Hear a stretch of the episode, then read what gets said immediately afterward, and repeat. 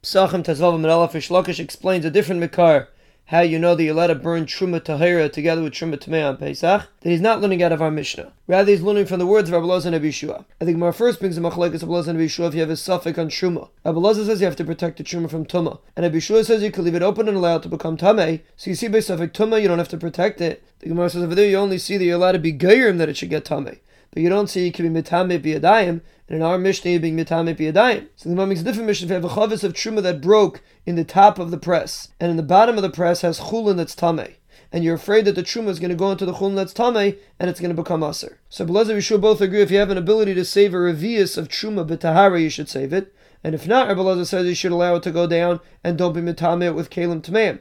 And Abishua says you're allowed to even be mitame with Kalim Tameim because it's going to become Tamei anyway. So over here also, according to Bishua, when you have Truma that's Chametz anyway, you're allowed to burn it together with Truma Tameim. I think one makes a brace that Abyaisi asked on our mayor that you can't learn your din from Chanina Segan HaKohanim. So you see there, Amir learned it from Chanina Segan HaKohanim, and not from Elazar and Abishua. The Gemara explains that Abyaisi didn't know where Amir was learning from, and therefore he said, if you're learning from Chanina Segan HaKohanim, I disagree with you. And the Gemara explains if you learn it from Elazar and what's Abyaisi's problem? L'chayr Amir has a good.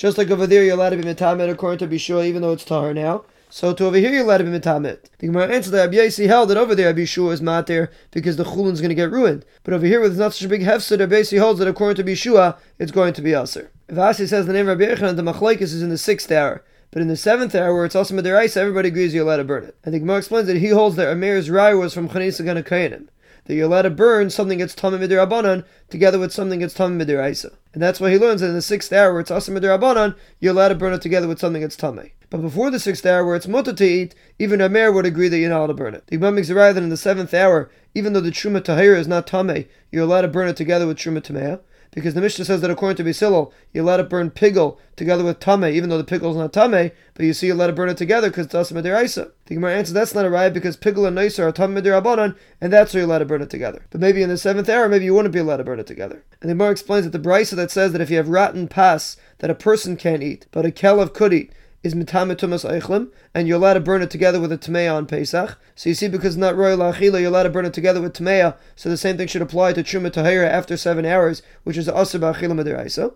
The Gemara answers it's not a raya because over there it's like offer ba'alma, it's not royal achila at all, and that's why you're allowed to burn it together. And the Gemara explains according to this, their Amir learned it out from Chanidis Kayanim, so why does Abiyasi disagree? L'chayr, it's a good comparison. If Chanidis Kayanim says you're allowed to burn av hatuma deraisa, together with Tamim Dirabanan, so you should be allowed to burn Truma Tahira in the sixth hour, which is Asim Dirabanan, together with Truma Tameya. The Gemara answers talking about Basa that became Tameh with Mashkin that touched the Sherets. And Amir goes to Shitasi that Mashkin's only Matam Dirabanan. So therefore, B'chinis Sagana was talking about a Tumah Dirabanan, and he says you're allowed to burn it together with a Tumah Diraisa. So you have a good raya that you're allowed to burn Truma Tahira in the sixth hour. Rabbi Yossi holds Tumas Mashkin to be Matama, others is Midiraisa. So therefore, B'chinis Sagana was dealing with two Tumas Diraisas. So you have no raya if you're allowed to burn something that's tamim midiraisa together with an avatum midiraisa that it should be mutter to burn truma tahir in the sixth hour, which is lam midirabanan, together with truma tameh, which is tamim midiraisa. And the Imam makes a brisa there. Mary says if you have a suffix if mashkin became tameh, that's a suffix midiraisa, so that's tameh. But if you have a suffix if mashkin was matame others,